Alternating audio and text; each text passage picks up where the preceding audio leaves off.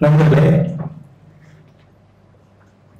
சில ஆண்டுகளுக்கு முன்பு கனடாவிலிருந்து வெளிவரும் காலம் என்ற சிறுபத்திரிகையில் இலங்கை கவிதைகளை பற்றி நான் ஒரு குறிப்பு எழுதியிருக்கேன் அந்த குறிப்புக்கு இலங்கையின் மூத்த கவிஞரும் சிந்தனையாளரும் படைப்பாளரும் ஆகிய மு. பொன்னம்பலம் அவர்கள் அதாவது மு. தலைசிங்கம் அவர்களுடைய இளையவர் ஒரு பதில் எழுதியிருந்தார்.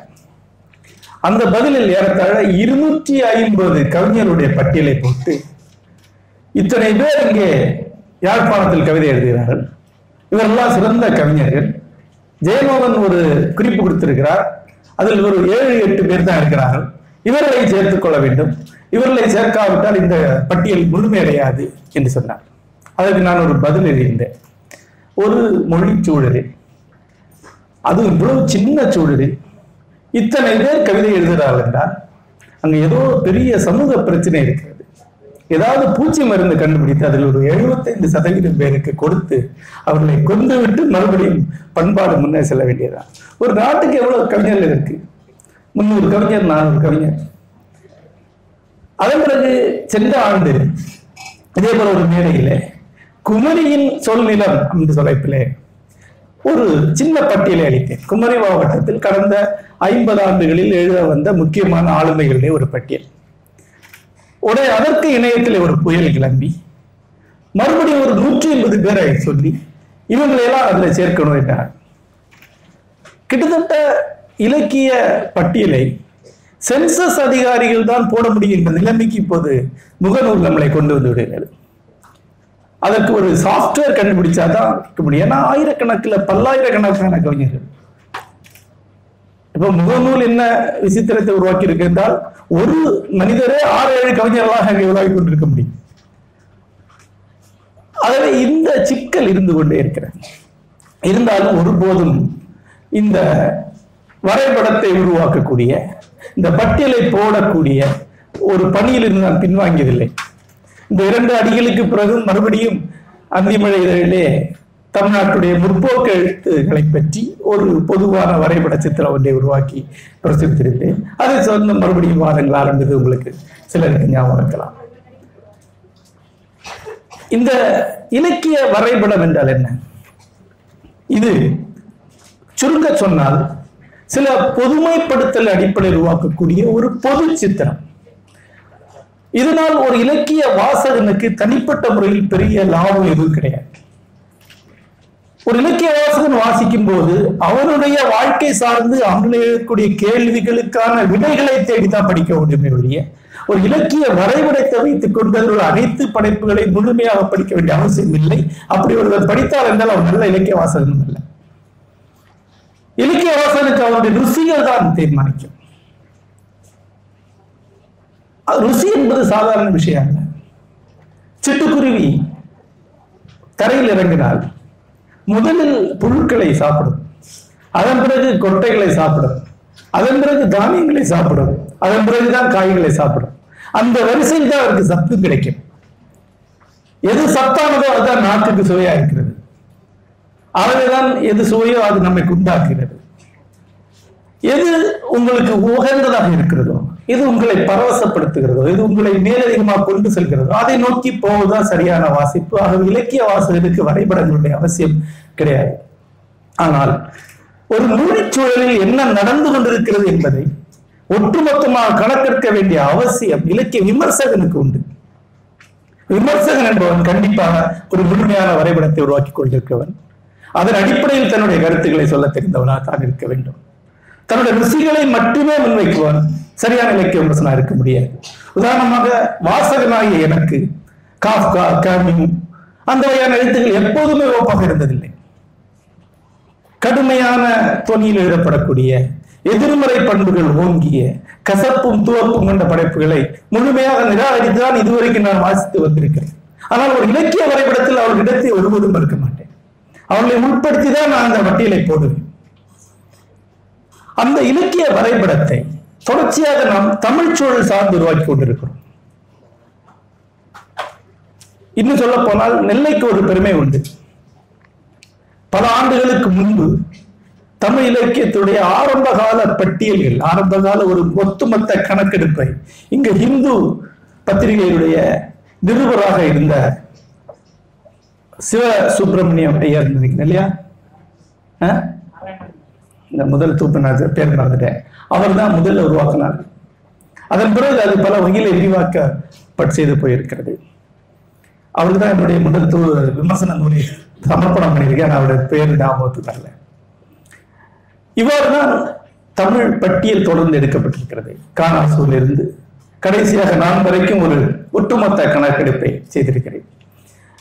நவீன தமிழ் இலக்கிய அறிமுகம் என்ற பெயரிலே ஒரு நூல் வெளிவந்திருக்கிறது. இலக்கிய முன்னோடிகள் வரிசை என்ற பெயரிலே மறுபடியும் ஒரு பெருந்தொகை நூல் வெளிவந்திருக்கிறது. அதன் மறுபடிக்கு இப்போது வெளிவர இருக்கிறது இந்த பட்டியலை நான் தொடர்ந்து இங்கே போட்டு ஒரு வரைபடத்தை தொடர்ந்து திரட்டி முன்வைத்துக் கொண்டே இருக்கிறோம். இப்போது நமக்கு இந்த பட்டியலை உலகளாவிய தமிழ் இலக்கியத்திற்கு போட வேண்டிய அவசியம். உலகளாக ஒரு தமிழ் இலக்கிய வரைபடத்தை உருவாக்க வேண்டிய அவசியம் உருவாகி இருக்கிறது என்பதனால் தான் இந்த கருத்தரங்கு கூட்டப்பட்டிருக்கிறது. இது ஒரு முக்கியமான முன்னெடுப்பு என்று நினைக்கிறேன். இதை முன்னெடுத்த நண்பர் ராமசாமி அவர்களுக்கும் ஸ்டீபன் அவர்களுக்கு என்னுடைய நன்றியை தெரிவித்துக் கொள்கிறேன். இந்த இலக்கிய வரைபடம் என்பது சில பொது பண்புகளின் அடிப்படையில் தான் எப்போதும் செய்யப்பட முடியும். இயல்பாக நமக்கு கிடைக்கக்கூடிய பொது அம்சம் என்பது காலம்தான். கால வரிசைப்படி பட்டியலை ஒரு பட் போடலாம். மு. அருணாசலம் அவருடைய தமிழ் இலக்கிய வரலாறு எட்டு தொகுதிகள். தமிழ் எழுதப்பட்ட ஒரு மிக பிரம்மாண்டமான இலக்கிய வரலாறு. அது கால வரிசைப்பட்ட இலக்கிய வரலாறு. மூவா அவர்களுடைய தமிழ் இலக்கிய வரலாறு கால வரிசைப்படுத்தப்பட்டதான் காலம் என்பது பேராசிரியர்களுக்கு மிக சௌகரியமானது. ஏனென்றால் அதில் பெரிய விவாதம் இருக்காது. இந்த தலைமுறை இந்த தலைமுறை என்று பிரித்து தொடர்ச்சியாக ஒரு பட்டியலை அடுக்கி அந்த சித்திரத்தை உருவாக்கி விடலாம். காலவரிசைப்படுத்தப்பட்ட பட்டியல் தேவைதான். ஆனால் இலக்கியத்திற்கு முழுமையாக அப்படி ஒரு காலவரிசைப்படுத்த பட்டியலை அளிக்க முடியாது. எந்த அடிப்படையில் நீங்கள் அதில் எழுத்தாளர்களை சேர்ப்பீர்கள்? ஒவ்வொரு காலகட்டத்திலையும் நாலாயிரம் ஐயாயிரம் பேர் எழுதி கொண்டிருக்கிறார்கள்.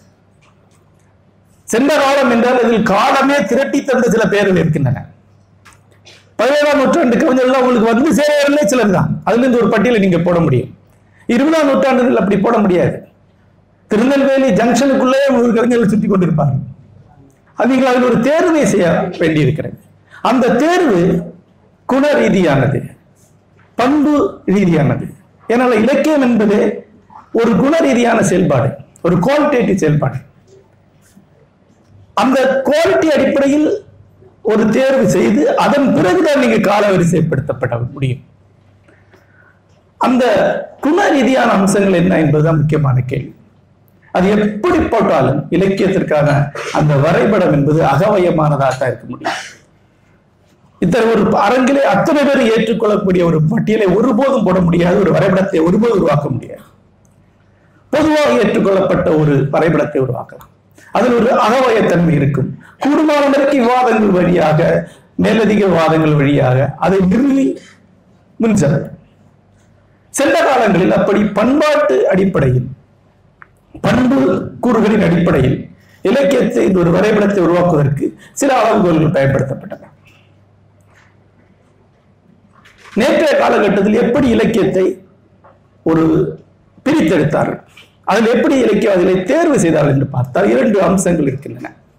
ஒன்று கருத்தியல் அம்சம் இன்னொன்று அழகியல் அம்சம்.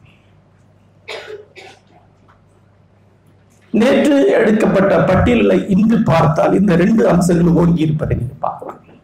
கருத்தியல் அடிப்படையில் நவீன தமிழ் இலக்கியத்தை எப்படி வரையறுக்கலாம்?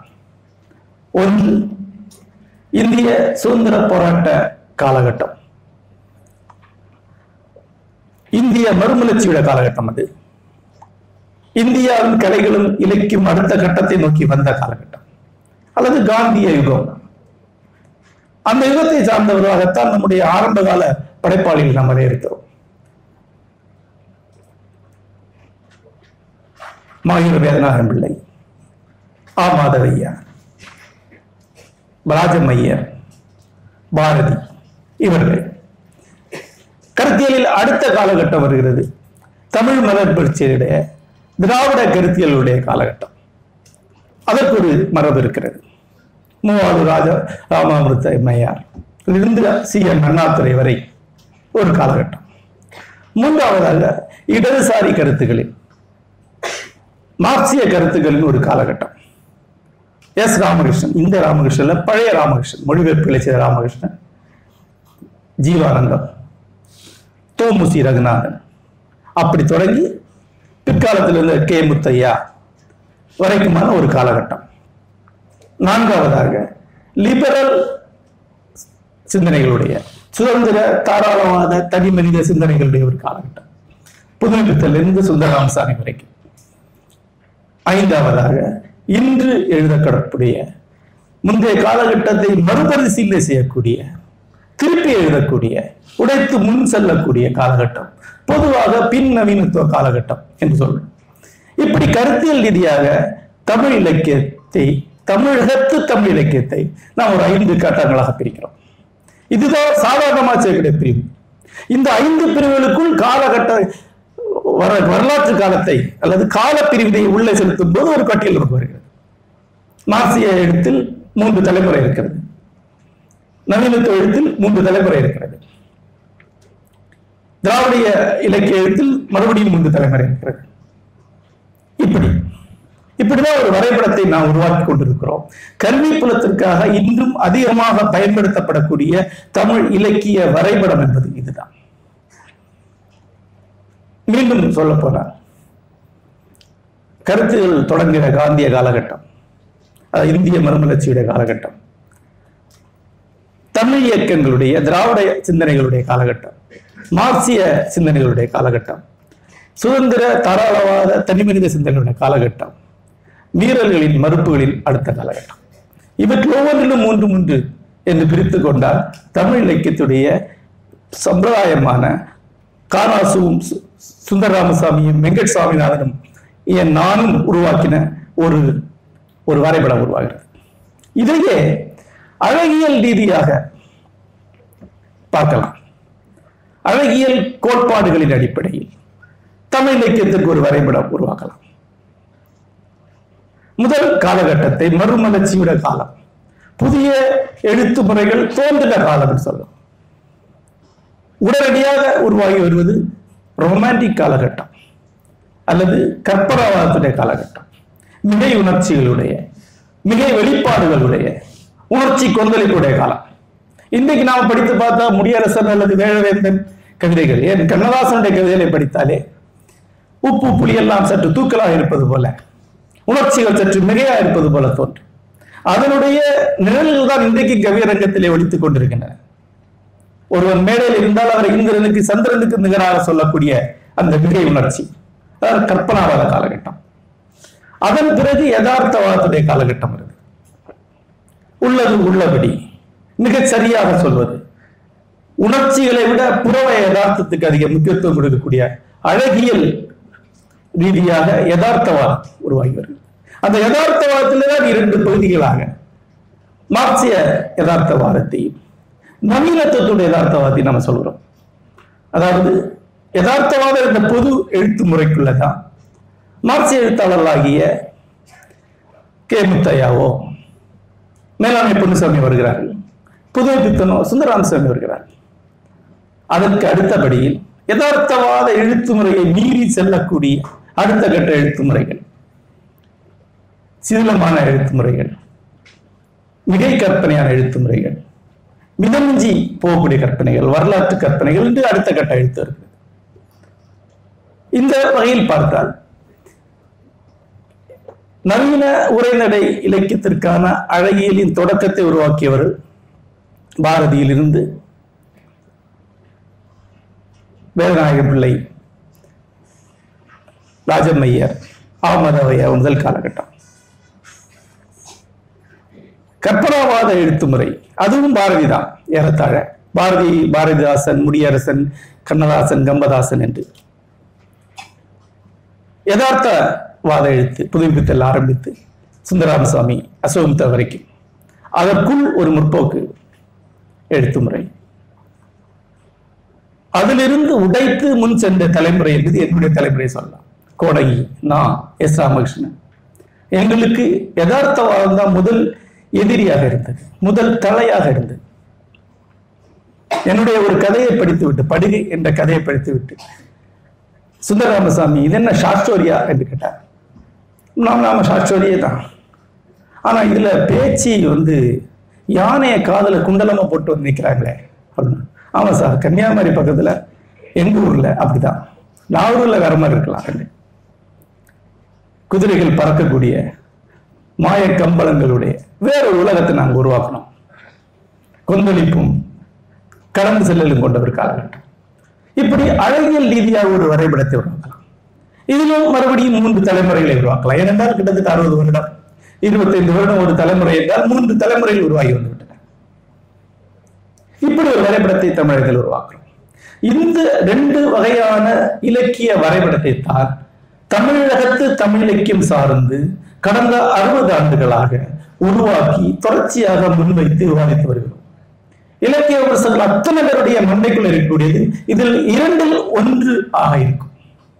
ஒன்று கருத்தியல் ரீதியான ஒரு வரைபடம் அல்லது அழகியல் ரீதியான ஒரு வரைபடம். கல்வித்துறையில் உங்களுக்கு கற்பிக்கப்படுகிறது என்று உண்டாகத்தான் கால பிரிவினைக்குள் இந்த குண ரீதியான பிரிவினை இருக்கும்.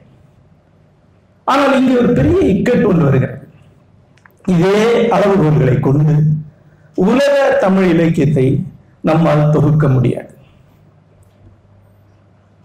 ஏனென்றால் ஒரு கருத்தியல் ரீதியான அளவுகோலை கொண்டு அப்படியே இலங்கைக்கு போனால் அங்குள்ள அரசியலே வேறு. கருத்தியல் என்பது நேரடியாக அரசியலோடு சம்பந்தப்பட்டது. நேரடியாக அங்குள்ள சமூகவியல் இயக்கங்களோடு சம்பந்தப்பட்டது. அங்குள்ள பண்பாட்டு மாற்றங்களோட சம்பந்தப்பட்டது. அங்குள்ள சித்திரமே வேற.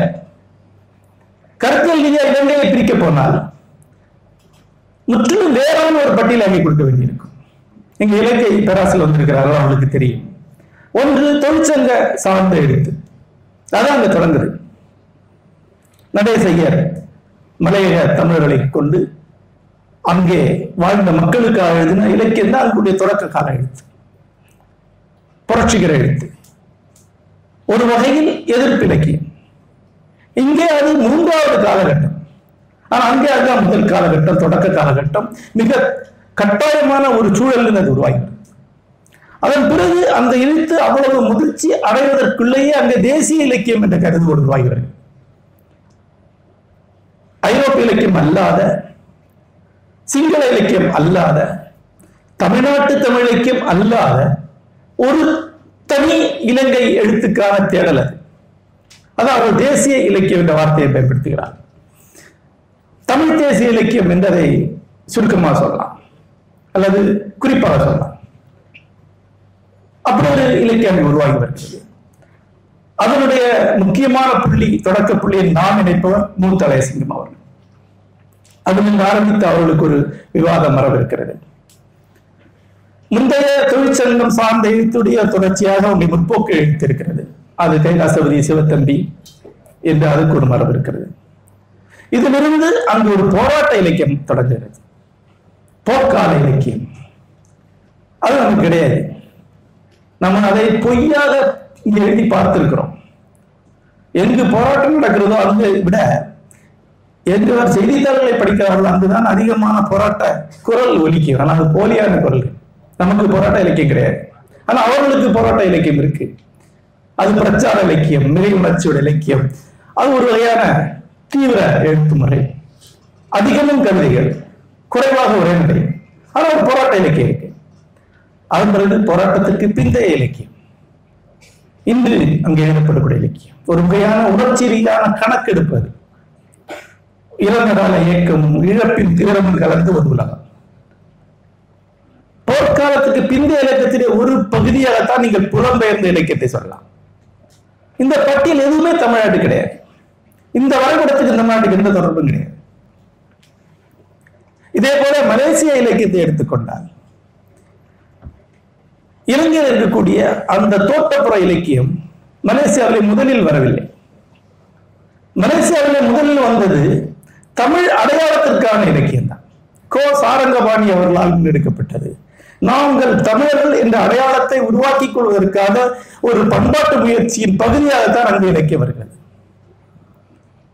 தமிழ்வேல் கோ சாரங்கபாணி அவர்கள் அங்கே நாளிதழ்களை தொடங்குகிறார்கள். அதில் எழுத வைக்கிறார்கள் தங்களுடைய தமிழ் அடையாளத்தை எப்படியாவது திரட்டிக் கொள்ளக்கூடிய ஒரு முயற்சி இருக்கு. அது சைவத்திலிருந்து கொஞ்சம் நாட்டுப்புற மரபிலிருந்து கொஞ்சம் என்று எடுத்து ஒரு தமிழ் அடையாளத்தை உருவாக்குகிறார். பெரும்பாலும் அது உடனடியாக திராவிட அரசியலை நோக்கி போகிறது. கோவார சாரங்கபாணியே திராவிட அரசியலில் ரொம்ப ஆழ ஈடுபாடு உள்ளவர் ஈவேரா பெரியார் அவர்களுடைய மாணவர். தமிழகத்தில் நாம் திராவிட இயக்கத்திலிருந்து ஆரம்பிக்க மாட்டோம். ஆனா மலேசிய இலக்கியத்தை நீங்கள் திராவிட இயக்கத்திலிருந்து ஆரம்பிக்க வேண்டியிருக்கு. மலேசிய இலக்கியத்துடைய தொடக்கமே தமிழ் அடையாளம் சார்ந்ததும் திராவிட அரசியல் சார்ந்ததுமாகத்தான் இருக்கிறது. அதன் பிறகுதான் அந்த அடுத்த கட்ட இலக்கியம் வருது. அது பெரும்பாலும் அரசு சார்ந்ததும் மேலோட்டமான கேளிக்கை சார்ந்ததுமான ஒரு எழுத்து. அதற்கு எதிர்வினையாக இன்னொரு எழுத்து முறை வருகிறது. இந்தியாவில் இருக்கக்கூடிய யதார்த்தவாத எழுத்துக்களை அங்கே கொண்டு வரக்கூடிய ஒரு எழுத்து முறை சி சைபீர் முகமது போன்ற எழுத்தாளர் ரே சண்முகம் போன்றவர்கள் எழுதுகிறார்கள். அதனுடைய அடுத்த கட்டமாகத்தான் இன்றைக்கு மலேசியாவிலே ஒரு எதிர்ப்பு இலக்கியம் இருக்கிறது. தமிழகத்தில் இருந்து கொண்டு நீங்கள் அந்த எதிர்ப்பிலக்கியத்தை புரிந்து கொள்ள முடியாது. தமிழகத்தில் இருந்து நாம் இன்றைக்கு மரபான வடிவங்களை உடைக்கக்கூடிய எழுத்தை மரபான வடிவங்களை கடந்து செல்லக்கூடிய எழுத்தை புதுவையான கற்பனைகளை உருவாக்கக்கூடிய எழுத்தை உருவாக்கி கொண்டிருக்கிறோம். அமைப்புகளை கட்டி உருவாக்கக்கூடிய எல்லாத்தையும் கடந்து செல்லக்கூடிய எழுத்தைக்கு கற்பனை செய்து கொண்டிருக்கும் போது மலேசியாவில் ஏறத்தாழ இங்கே எண்பதுகளிலும் தொண்ணூறுகளில் இருந்த அரசு எதிர்ப்பு மனநிலை கொண்ட எழுத்துக்கள். எதிர்ப்பரசியல் கொண்ட எழுத்துகள் உருவாகி வந்திருக்கின்றன. நவீன் பாலமுருகன் போன்ற அடுத்த தலைமுறை எழுத்துக்கள் வழியாக அப்ப இங்க நம்முடைய கேள்வி என்ன?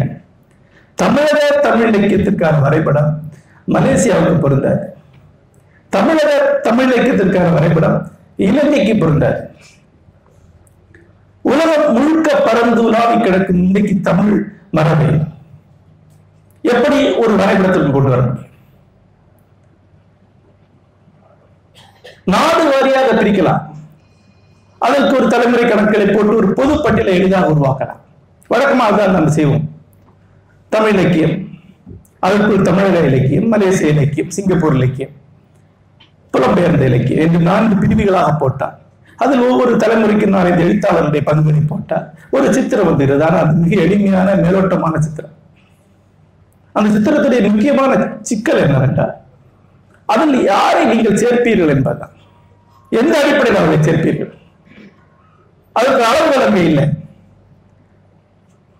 எழுபதுகளில் இல ஈழத்தமிழ் இலக்கியம் என்று பார்க்கும்போது விமர்சகர்களின் அளவுகள் இல்லை. ஏற்கனவே சூழலில் அவர்கள் முன்னிலைப்படுத்தப்பட்டிருந்தால் அவர்களை தூக்கி இந்த பட்டியலுக்குள் அவர் சேர்க்கிறார் அந்த விமர்சகன் அழகியல் விமர்சகன் ஏதோ ஒரு காரணத்தினால இந்த இலக்கியம் முன்னுமதி சொல்லலாம். மிக குறைவாக எழுதிய வா ராசரத்தினம் போன்ற ஒரு ஈழ எழுத்தாளரை விமர்சகன் முன்னால் வைக்கிறார். பக்கம் பக்கமா எழுதி குவித்த செங்கை ஆழியானை பல பட்டிகள் பின்னால் கொண்டு வைக்கிறார். இதே கல்வித்துறை விமர்சகன் அப்படியே எடுத்துக்கொண்டு தன் பட்டியலை சேர்த்தால்தான் இந்த நாடு சம்பந்த நாடு அளவில் அதை பிரித்து ஒரு வரைபட பட்டியலை எளிதாக உருவாக்க முடியும். அவனுக்கு ஒரு அளவுகோல் இருந்தால் அவன் அதற்கு பதில் சொல்ல வேண்டியிருந்தால் அது வேறு அளவிலே சில அடிப்படைகளை அவன் கண்டடைய வேண்டியிருக்கும். உலகளாவிய தமிழ் இலக்கியத்திற்கான ஒரு வரைபடத்தை உருவாக்க வேண்டும் முதலில் உலகளாவிய தமிழ் இலக்கிய வளர்ச்சியை அடிப்படையாக மட்டும் கொண்டு ஒரு இலக்கிய அளவுகோலை உருவாக்க வேண்டும். அது வட்டாரம் சார்ந்தா இருக்கக்கூடாது இது முக்கியமானது. ஈழ இலக்கியம் என்று தனியாக பிரித்தால் ஈழத்தோடு அதை ஒத்துக்கொள்ள மாட்டார்கள் ஏன்னால் ஈழ இலக்கியம் என்பது நாம் இங்கிருந்து சொல்வது. அவர்கள் அங்கே மலையாள இலக்கியம் வேறு வடகிழக்கு இலக்கியம் வேறு யாழ்ப்பாண இலக்கியம் வேறு முன்னர் பிரித்து வைத்திருப்பார்கள் இங்கிருந்து கொண்டு மலேசிய இலக்கியம் என்று நாம் ஒரு பொதுவாக சொல்வோம். அவர்கள் மலேசியாவில் சிங்கப்பூர் பிரிவதற்கு முந்தைய காலம் வேறு சிங்கப்பூர் பிரிந்த பிறகு சிங்கப்பூர் இலக்கியம் வேறு என்று பிரிவினை வைத்திருப்பார். ஆக இந்த நில அடையாளங்களை கொண்டு ஒரு பகுப்பை நாம் நடத்த முடியாது கால அடிப்படையில் ஒரு பகுப்பை அதில் யார் யாரை சேர்க்க வேண்டும் என்று கேள்வி வரும்போது மறுபடியும் அந்த பண்புக்கூறு பத்தின கேள்விக்கு நம்ம வந்து இருப்போம் அப்ப அந்த பண்புக்கூறுகள் என்ன என்றால் தமிழ் இலக்கியத்துடைய வளர்ச்சி போக்கு சார்ந்து ஒரு அளவுகோலை நாம் உருவாக்கி வேண்டியிருக்கிறது. அதற்கு மிக முக்கியமான முன்னுதாரணமாக ஒரு நூல் தமிழிலே உள்ளது. சிட்டி சிவபாத சுந்தரம் இருவரும் சேர்ந்து எழுதிய நாவல் வளர்ச்சி குறித்த நாவல். புத்தகம் அவர் இரண்டு நூல் எழுதியிருக்கிறார். தமிழ் சிறுகதை வளர்ச்சி தமிழ் நாவல் வளர்ச்சி போக்குகள். நூறாண்டு வரலாறு. தமிழ் நாவலுக்கு நூறாண்டு ஆன போது எழுதப்பட்ட நூல். அந்த நூல் ஒரு முக்கியமான முயற்சி நினைக்கிறேன். அந்த சிறுகதை நூல் பற்றிய நூலில் ஏறத்தாழ கால அடிப்படையில் சிறுகதைகளை அடுக்கி கொடுத்திருக்கிறார். ஆனால் நாவல் சம்பந்தமான நூலில் ஒரு பெரிய முக்கியமான முன்னோடி முயற்சியை செய்திருக்கிறார். இந்த அளவிலே அவர் நினைவு கூறப்பட வேண்டும். ஏனென்றால் அந்த நூலிலே நாவலுடைய உள்ளடக்கம் சார்ந்து நாவல் பேசும் விஷயங்கள் சார்ந்து நாவலை பகிர்ந்திருக்கிறார். நீங்க இப்போ அந்த நூலை நினைவு கூறுவலாம் சிலராவது? பண்பாட்டு கவலை தேசிய அடையாளம் என்று பிரித்து அதன் அடிப்படையில தான் அவர் நாவலை பட்டியல் போட்டிருக்கிறார். இந்த இந்த கருதுகோளை பெரும்பாலும் சிவபாத சுந்தரம் அவருடையது என்று நான் நினைக்கிறேன். என்றால் அவர் மேலும் அதை பற்றி பேசியிருக்கிறார். இது ஒரு முக்கியமான முன்னோடி முயற்சி. படைப்புகள் அவற்றுடைய உள்ளடக்கம் சார்ந்து நீங்கள் வகைப்படுத்தலாம். அதிலும் இப்போது ஒரு சின்ன சிக்கல் இருக்கிறது. இப்படி உள்ளடக்கம் சார்ந்து வகைப்படுத்தும் போது அது இனி உலகளாவிய ஒரு ஒரு விஷயமாக கொண்டு வர முடியாது. ஏன்னா உலகளாவிய பண்பாட்டு வளர்ச்சி ஒரே போன்றதல்ல தமிழகத்துடைய பண்பாட்டு மாற்றங்களுக்கும் ஈழத்துடைய பண்பாட்டு மாற்றங்களுக்கும் மிகப்பெரிய வேறுபாடு இருக்கிறது. தமிழகத்துடைய இலக்கிய ப- செயல்பாடுகளில் தொழிற்சங்கம் என்பது அல்லது தோட்டக்காட்டு இலக்கியம் அல்லது தொழிற்சங்க இலக்கியம் என்பது மிக குறைந்த அளவில் தான் பங்களிப்பாட்டி இருக்கிறது ஆனால் மலேசிய ஈழ இலக்கியத்தில் அது மிக முக்கியமான பகுதி. ஆகவே சிவபால சுந்தரம் அவர்கள் சுட்டிக்காட்டிய அந்த வழி சில மாற்றங்களுடன் தான் நாம் அதை வேண்டியது இப்படி பார்க்கலாம். இந்த அரங்கிலே நான் முன்வைக்க விரும்பும் உலக தமிழ் இலக்கிய வரைபடத்திற்கான வழிகாட்டு நெறி என்னுடையது என்பது இதுதான். தமிழ் நவீன இலக்கியம். எந்த அளவில் வளர்ச்சி படிநிலையில் இருக்கிறதோ அதை வகுத்துக்கொண்டு அந்த வளர்ச்சி படிகளுக்கு எந்த அளவில் பங்களிப்பாற்றினார்கள் என்ற அளவிலே ஒவ்வொரு எழுத்தாளருடைய முக்கியத்துவத்தை வகுத்துக் கொண்டு அதன் அடிப்படையிலே கால வரிசைப்படுத்தி பற்றினா ஒரு வரைபடத்தை உருவாக்க முடியும். அப்படி பார்த்தா முதல் விஷயம் நவீன இலக்கியத்தின் உருவாக்க காலகட்டம். முதல் காலகட்டத்தை அப்படித்தான் உருவாக்கிக் கொள்ள வேண்டும். நவீன இலக்கியத்தின் உருவாக்க காலகட்டம். அந்த உருவாக்க காலகட்டத்திற்கு மூன்று பண்புக்கூறுகள் உள்ளன. ஒன்று ஜனநாயகம். இதை சொல்லும்போது ஒரு மேலோட்டமான வார்த்தையாக உங்களுக்கு தெரியும். ஆனால் யார் ஒருவர் நவீன எழுத்தாளர் என்று கேட்டார் ஒரு சான்றோனையும் அரசனையோ நோக்கி பேசாமல் மக்களை நோக்கி ஒருவர் எழுதத் தொடங்கிவிட்டால் அண்ணன் நவீன இந்த பிரிவினையே தமிழ்நாட்டில் பதினெட்டாம் நூற்றாண்டுக்கு தான் நடக்கிறது. பாரதியாருக்கும் மாம்பழ கவிசிங்கராயருக்கு என்ன வேறுபாடு என்று கேட்டால் இதுதான். மாம்பழ கவிசிங்கராயர் யாராவது ஒரு பிரபுவை பார்த்து பாடி பரிசில் தான் பெற முடியும். அவருடைய கவிதைகளுக்கு சான்றோர் வட்டத்தில் அதுல ஏற்கனவே கவிதைகளை படிக்கக்கூடிய சின்ன வட்டத்தில் தான் மதிப்பு இருக்க முடியும். பாரதி அவர்களை நோக்கி பாடியவர் அல்ல.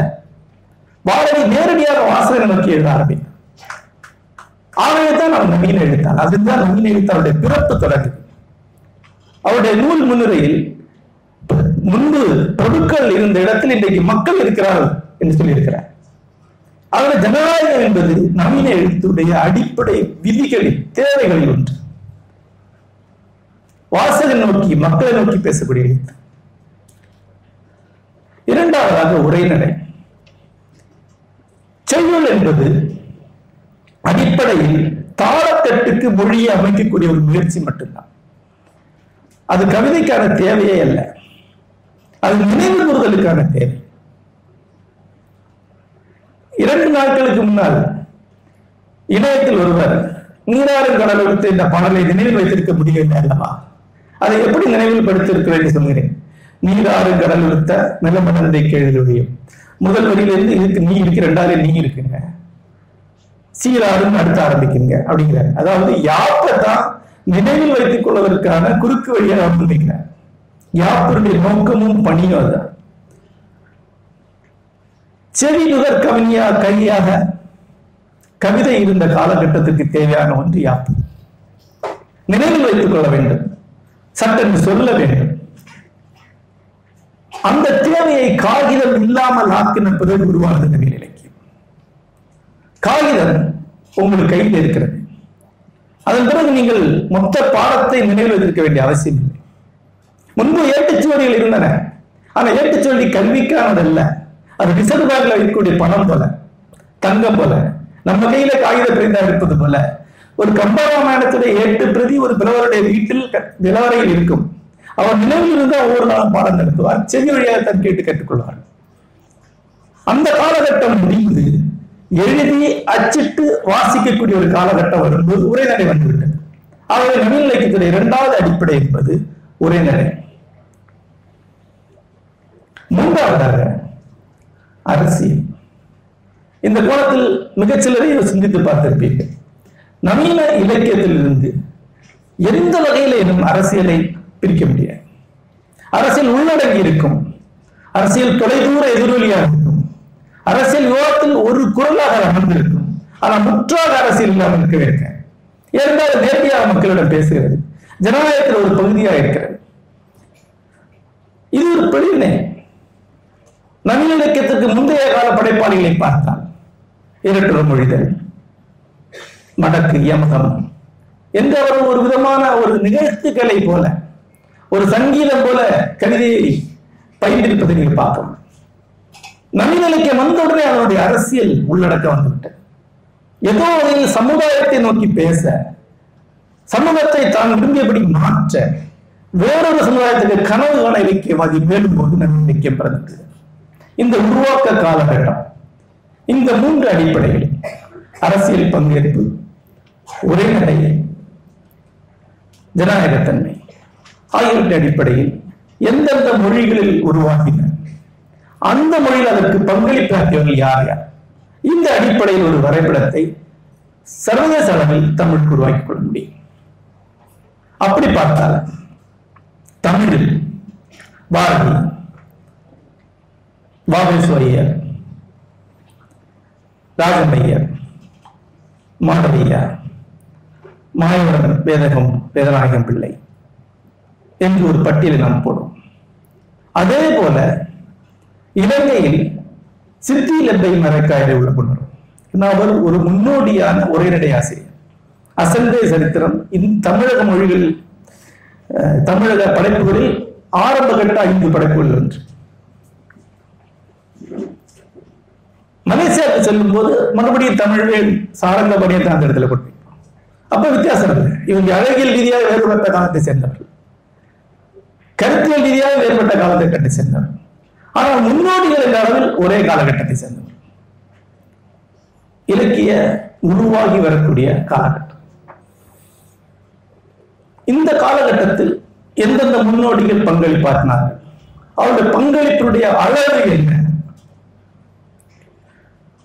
அந்த வகையில் பார்க்கும்போது காலத்தால் மிக பிற்பட்டவராக இருந்தாலும் கூட மனிதத்தில் இலக்கியத்தை உருவாக்கிய நடை செய்ய பாரதியுடைய சமகாலத்தவராக. காலத்தில் மேலும் பிற்பட்டவரானாலும் கூட கோ சாரங்கபாணி பாரதியுடைய சமகாலத்தவராக. ஒரு கட்டத்துக்குள்ள வராங்க முன்னோடிகள். இப்போ நாம் ஒரு வரைபடத்தை உருவாக்க முடியும். தேசிய அளவில் சர்வதேசிய அளவில் இரண்டாவதாக அவ்வாறு உருவான நவீன இலக்கியத்தை ஒரு கருவியாக பயன்படுத்தி சமுதாய மாற்றத்தையோ அரசியல் மாற்றத்தையோ உத்தேசித்த எழுத்துக்கள். அதனுடைய காலகட்டம். இது ஒரு அடுத்த கட்ட வளர்ச்சி படிநிலை. இது ஒரு பொதுவான வரையறை ஏதோ ஒரு இலக்கியத்தை ஒரு கருவியாக பயன்படுத்தியவர். முன்னோடிகளுக்கு அடுத்தபடியாக வந்தவர்கள் தமிழில் ஜீவானந்தமோ அல்லது காந்திய இயக்க எழுத்தாளர்களோ திராவிட இயக்க எழுத்தாளர்கள் அனைவரும் ஒரே இந்த பட்டியலுக்குள்ள வந்துள்ளார். பரிதிமார் கலைஞரையும் வி. ஜீவானந்தத்தையும் ஒரே பட்டியலில் கொண்டு வரலாம். ஏதோ ஒரு இலக்கியத்தை கருவியாக கருதி கையாண்டவர்கள் கருத்தியல் மாற்றத்திற்கான ஒரு வழிமுறையாக கையாண்டவர்கள் இந்த பட்டியலுக்குள் கைலாசபதி சிவ சிவத்தம்பி வந்து விடுவார் வே. சே. கணேசலிங்கம் வந்துடுவார் மலேசியாவில் உள்ள சைபீன் மோது போன்ற எழுத்தாளர் வந்து விடுவார்கள் சிங்கப்பூர் இளங்கண்ணன் அதுக்குள்ளே வருவார் இது ஒரு வகையான முறை. இதற்குள் எல்லா வகையான அரசியலையும் நீங்க உள்ள சேர்க்கலாம். மூன்றாவதாக இலக்கியம் என்ற தனி அறிவுத்துறையை இலக்கியம் என்ற தனி கலைத்துறையை உருவாக்க முயன்றவர்கள் அடைந்தவர்களுடைய ஒரு உலகம் இங்கேதான் புதுவிடத்திலிருந்து சுந்தரராமசாமி வரைக்குமான எழுத்தாளருடைய ஒரு காலம் இவருடைய கணக்குகள் வேறு. இவர்களுக்கு இலக்கியம் என்பது கருவி கிடையாது. இவர்கள் மூன்று அடிப்படையிலும் வைத்தார்கள் ஒன்று தனி மனிதன். இலக்கியம் என்பது வாசகன் என்ற தனி மனிதனுக்கும் எழுத்தாளர் என்ற தனி மனிதனுக்கும் இடையான அந்த உரையாடல் என்பதை நீங்கள் திருப்பி திருப்பி சொல்வதை பார்க்கலாம். இது ஒரு முக்கியமான வரையறை. இரண்டாவதாக இலக்கிய படைப்பின் வடிவம் என்பது. இலக்கிய படைப்பு ஒரு இலட்சிய வடிவம் உள்ளது. ஒரு நல்ல நாவல் இப்படி இருக்கும். ஒரு அனைத்து நாவல்களும் அந்த லட்சிய வடிவத்தை நோக்கி ஏதோ வகையில் சென்று கொண்டிருப்பாங்க இதை பற்றி நிறைய பேசப்பட்டிருக்கிறது.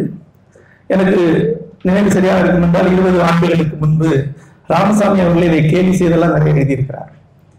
எந்த ஒரு படைப்பை எடுத்தாலும் ஒரு அத்தியாயத்தை நீக்கலாம். நாவல் இங்க முடிந்து விட்டுங்க. ஒரு நாவல் எடுத்த உடனே ஒரு பத்து பக்கத்துக்கு முன்னாடி இங்க முடிஞ்சிருச்சு நாவல். இது ஒரு ரெண்டு சாப்டர் ஜாஸ்தியா இருக்கு. ஒரு கதாபாத்திரத்தை குறைச்சிருக்கலாம் இந்த மாதிரியான விமர்சனங்கள் என்பதுகளில் ரொம்ப சாதாரணம். அநேகமாக எல்லா புத்தக மதிப்புரையிலும் இப்படி ஒரு பாரா இருக்கும். ஏனென்றால் இவனுடைய மனதில் ஒரு லட்சிய வடிவம் இருக்கு. நாவல்ல இப்படி இருக்கணும் நான் விஷ்ணுமுறை எழுதும்போது என்கிட்ட ஒரு நண்பர் சொன்னார். ஒரு பத்து சாப்டருக்கு மேல ஜாஸ்தி இருக்கும் போல இருக்கு. நான் அப்படி இல்லைங்க. உங்க மனசுல இருக்கக்கூடிய நாவல்ல இருந்து மொத்த நாவலுமே ஜாஸ்தியா தான் இருக்கு. நான் அவர் மனசுல இருக்கக்கூடிய நாவலே அல்ல இது வேற நாவல் இந்த அந்த வடிவ கச்சிதம் என்பது மொழி கச்சிதம் என்பது பத்தின ஒரு கனவு இருக்கு. இந்த காலகட்டத்தை சார்ந்த எழுத்தாளர் அனைவரையும் ஒரு பட்டியலுக்குள்ள சேர்க்கலாம். அப்போ மு தவேசிங்கமும் சுந்தரராமசாமியும் சி. முத்துசாமி ஒரே பட்டியலுக்குள்ள வருவாங்க. நம் மேலைநாட்டு அளவுகளை பயன்படுத்தி இவர்களை நவீனத்தோர்கள் என்று சொல்லலாம். ஆனா அதை விட வடிவம் நோக்கி சென்றவர்கள் இலக்கியத்தை ஒரு கலை வடிவமாக பார்த்தவர்கள் என்று இருப்பதுதான் சரியா இருக்கும். இந்த மூன்றாவது அளவுகளை வைத்து பார்த்தால் சர்வதேச அளவில் தமிழ் இலக்கியவாதிகளுடைய ஒரு பட்டியலை உருவாக்கலாம். அதற்குள் மூன்று தலைமுறைகள் இருப்பார்கள். நான்கு கருதுகோள்கள் இருப்பார். அதற்கு அடுத்தபடியாக இன்றைய உள்ள எழுத்தாளர் அதாவது இலக்கிய வடிவம் என்பதை இறுதி இலக்காக வைத்துக் கொள்ளாதவர்கள்.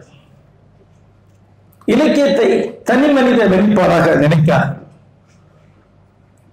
இலக்கியம் என்பது தொகுத்து சரியான வடிவில் சென்றடைவதில்லை உடைத்து சிதறி பலவேறு விஷயங்களை உள்ளே கொண்டு வந்து நினைக்கக்கூடியவர்கள் அவர்தான் என்னுடைய தலைமுறையை சார்ந்த எழுத்தாளர் அதனால தான் விஷ்ணுபுரத்தை பற்றி சொல்லும்போது சொன்னேன். புளிமரத்தின் கதையோ கரைந்த நிழல்களையோ அம்மா வந்தாலையோ படித்த ஒரு வாசகனுக்கு விஷ்ணுபுரத்துடைய மொத்த நாவலுமே அவன் வடிவமற்றதுதான் அவன் வெளியே தான் இருக்கணும். அவன்கிட்ட கொடுத்தா அவருடைய விஷ்ணுபுரம் என்கிற தலைப்பை தான் எல்லாத்தையுமே வெட்டிங் பண்ணலாம் ஆகவே இந்த கடைசி காலகட்டம். இந்த காலகட்டத்தில் நான் மலேசியாவில் நவீனோ இலங்கையில் அனோஜன் பாலகிருஷ்ணனோ புறம் இணைந்தவர்கள் சோபா சக்தியோ ஆமுத்திலிங்கமோ கூட இந்த பட்டியலுக்குள்ள வரும். இவ்வாறு ஒரு நான்கு பண்பு ரீதியான பகுப்புகளை நிகழ்த்தி கொண்டு அதற்குள் காலப்பட்டியலை இணைக்க முடியும் என்றால் நம்ம எழுத்தாளர்களை உள்ளே கொண்டு வருவதற்கான அளவுகளை உருவாக்க முடியும். ஏனென்று கேட்டால் இப்ப முன்னோடிகள் என்று சொல்லுவோம். இவரை முன்னோடியை சேர்த்துக் கொள்ளுங்கள் ஒருத்தரை சொல்வார். அவர் என்ன செய்தார் என்று கேட்டால் மூன்று கதைகளை மொழிபெயர்த்தாருங்க அப்படின்னா ஆனா அது பங்களிப்பு அல்ல அதை வைத்துக் கொண்டு அவரை முன்னோடிகளுடைய பட்டியலை சேர்க்க முடியாது. அவருடைய பங்களிப்புடைய அளவு என்ன என்பது முக்கியம் இலக்கியத்தை கருவியாக பயன்படுத்தினவன் என்று சொல்லும்போது எந்த அளவுக்கு எந்த அளவுக்கு அவருடைய பங்களிப்பு இருக்கும் ஒரு கேள்வி அங்கே எழுப்ப முடியும். அந்த காலத்தில் தான் தெளிவித்தை ஜோசப்புக்கு இருக்கக்கூடிய இடம் மாத்தலை சமூகம் இல்லை என்று ஒரு விமர்சனம் மறுக்க முடியும். இதுவருமே மலையக இலங்கை எழுத்தாளர்கள். அதே போல இலக்கியத்தை கலை வடிவமாக சரியான வடிவத்தை நோக்கி செல்லக்கூடிய ஒரு பயணமாக தனி மனித வெளிப்பாடாக பார்க்கக்கூடிய ஒரு அழகில் மரபில் எடுத்துக்கொண்டார் கலைசிங்கத்தில பங்களிப்பு என்ன என்ற கேள்விக்கு ஒரு தனி வீடுங்கிற ஒரு நாவல் மட்டும்தான் அதுக்குள்ள வர முடியும். மெய்யூல் என்பது ஒரு பரிசோதனை முயற்சி. அந்த அந்த வட்டத்துக்குள்ள அது வர முடியாது. அது ஒரு நிகர் புனைவு அல்லது தத்துவார்த்தமான ஒரு புனைவிற்கான ஒரு முயற்சி தான் ஒரு தனி வீடு மிக சரியாக இலங்கையில் எழுதப்பட்ட ஒரு எஸ் பொன்னுத்துறையுடைய சடங்கு அதுக்குள்ள வரும். ஆனா பின்னால் எழுதப்பட்ட பல்வேறு படைப்புகளுக்கு வராது. என்று ஒரு இலக்கிய அளவுகளை நம்ம உருவாக்க முடியும். அந்த அளவுகள் அடிப்படையில் யார் உள்ளே வருவார்கள் என்று அந்த பிறகு ஒரு காலப்பட்டியலை போடும்போது ஒரு சர்வதேச அளவிலான தமிழ் வரைபடத்தை உருவாக்க முடியும். இது என்னுடைய ஒரு அளவுகோலை முன்வைக்கக்கூடிய முயற்சி தான் இதன் அடிப்படையில் இலங்கையிலோ இந்தியாவிலோ மலேசியாவிலோ சிங்கப்பூர்ல எழுதப்பட்ட பெரும்பாலும் எல்லா படைப்புகளை பற்றியும் மிக விரிவான கருத்துக்களை நான் சொல்ல முடியும். மிக விரிவாக அதை பதிவு செய்ய முடியும்.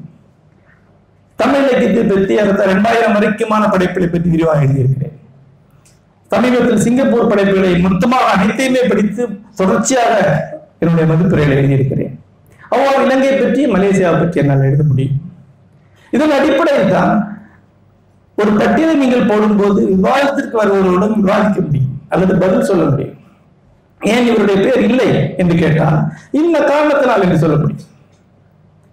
இப்பதான் புலம்பெயர்ந்தோர் அப்படி ஒரு பட்டியலை நீங்கள் இலக்கிய வரைபடத்தில் போட முடியாது. போட்டால் நீங்கள் திரும்பி சொல்லும் போது சென்சஸ் ரிப்போர்ட்டை தான் கொடுக்க வேண்டியிருக்கு. ஏனால் புலம்பெயர்ந்தால் அத்தனை பேருக்குமே கடந்த கால இயக்கம் இருக்கிறது. எங்கள் நாட்டிலே பணி இருக்கும். அக்காணி குடிப்போம் என்று ஒரு கவிதையாக அவங்க எழுதியிருப்பாங்க. அதையும் நீங்கள் பட்டியலில் சேர்த்தால் இருந்தால் அது தொலைபேசி அகராதி போல இருக்கும் வழியே இலக்கிய பட்டியலாக இருக்க. அதை நீ என்ன எழுதினாய்? நீ இந்த நான்கு பட்டியல் எங்கே நான்கு வகைப்பாடுகள் எங்கே வருகிறாய்? அந்த வகைப்பாடுகளுடைய பங்களிப்பு என்ன? அதன் அடிப்படையில் நீ உள்ளே வருவாயா வெளியே வருவாயா? எந்த இடத்தில் நீ இருப்பாய் என்பதை விமர்சகர் சொல்ல முடியும். அவ்வாறு பண்பு அடிப்படையில் இலக்கிய இயல்பின் அடிப்படையில் ஒரு ஒரு அளவுகளை உருவாக்கி கொண்டு ஒரு விரிவான வரைபடத்தை உருவாக்க வேண்டும் என்று நான் நினைக்கிறேன். அது சார்ந்த விவாதங்கள் முன்னெடுக்கப்படும் என்றால் நன்றி என்று நினைக்கிறேன். வணக்கம்.